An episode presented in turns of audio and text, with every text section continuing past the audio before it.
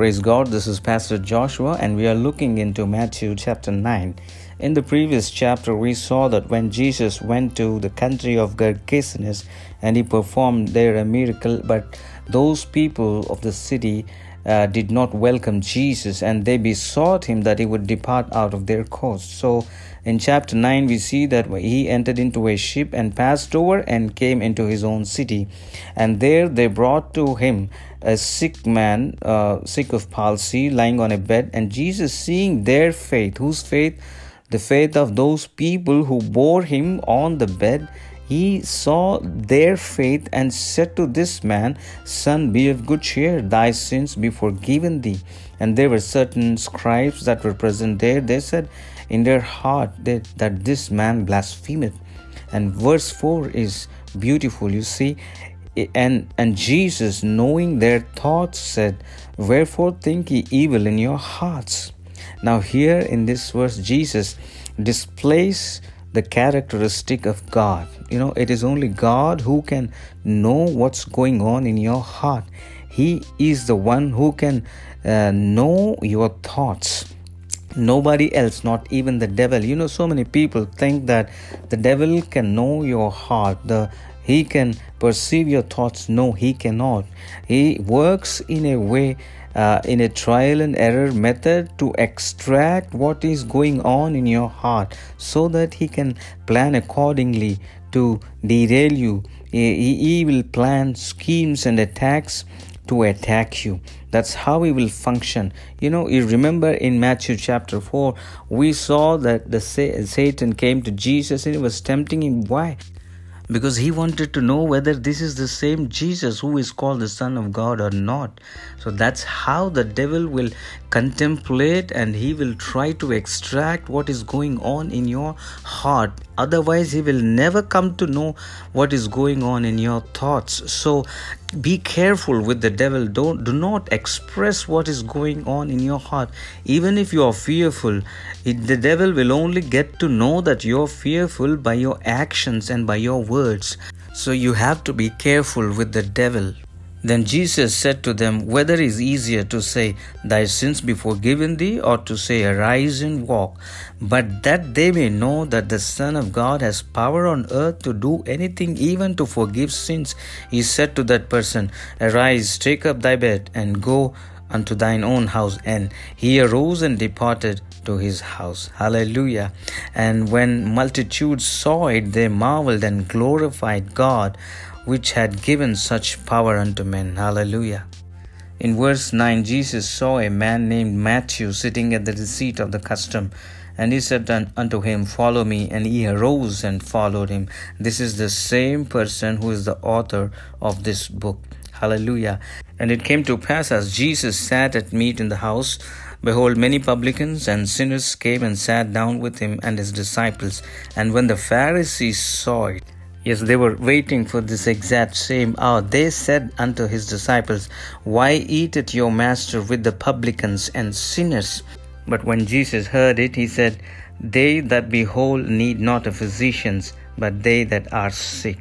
Here he clearly mentions his purpose. I will have mercy and not sacrifice, for I am not come to call the righteous, but sinners to repentance. That is what he came for. From verses 14 to 17, Jesus is differentiating between the Old Testament and the New Testament. He's saying, do not mix both of them. The Old has a different purpose and the New has a different purpose. This is the time for the New Testament. From verses 18 to 26, we have two stories one of a certain ruler's daughter who was dead, and then a woman which, ha- which had the issue of blood for 12 years. You know, first that person came to Jesus and he besought that to come and lay his hand upon her that she may live. Jesus arose and he uh, and he was about to go, but there came a woman which had this issue of blood for 12 years, and she came from behind and touched the hem of his garment. For she said, It is written in verse 21 within him, within herself that he was not speaking out, but she was speaking to herself. That that that's a kind of confession. If I may but touch his garment, I shall be whole. And this is, she kept on saying that if I could touch his garment, I will be made whole. And and that is what she did. When she touched the hem of the garment of Jesus immediately she was healed. And Jesus said daughter be of good comfort. Thy faith had made thee whole. Hallelujah. Who made her whole? Her faith has made her whole. But uh, when jesus came to the ruler's house where where uh, where his daughters were dead dead and people were lamenting for her. But in verse 24, Jesus said, Give place, for the maid is not dead, but sleepeth. Hallelujah. As a believer, you're supposed to have control over the situation. You're not supposed to un- be under the situation, but to overcome it. Jesus was not accepting the death, but he said, She is sleeping. And he took her by hand, and the maid arose that means she came alive from dead, and the fame of Jesus went abroad into all that land. Hallelujah. In verse 27, we see two blind men followed him, crying, Thou son of David, have mercy on us. And when he came to them, he said, Do you believe that I can do this? They said, Yes, Lord, we believe. And he said, According to your faith be it unto you. You know, if you need to receive a miracle from God, you need to have faith. Your faith will access the miraculous and it will cause the healing to happen to you. And in verse 32, uh, a dumb man who was possessed with the devil was brought to him and when he cast out the dumb dumb spirit he started speaking. Hallelujah.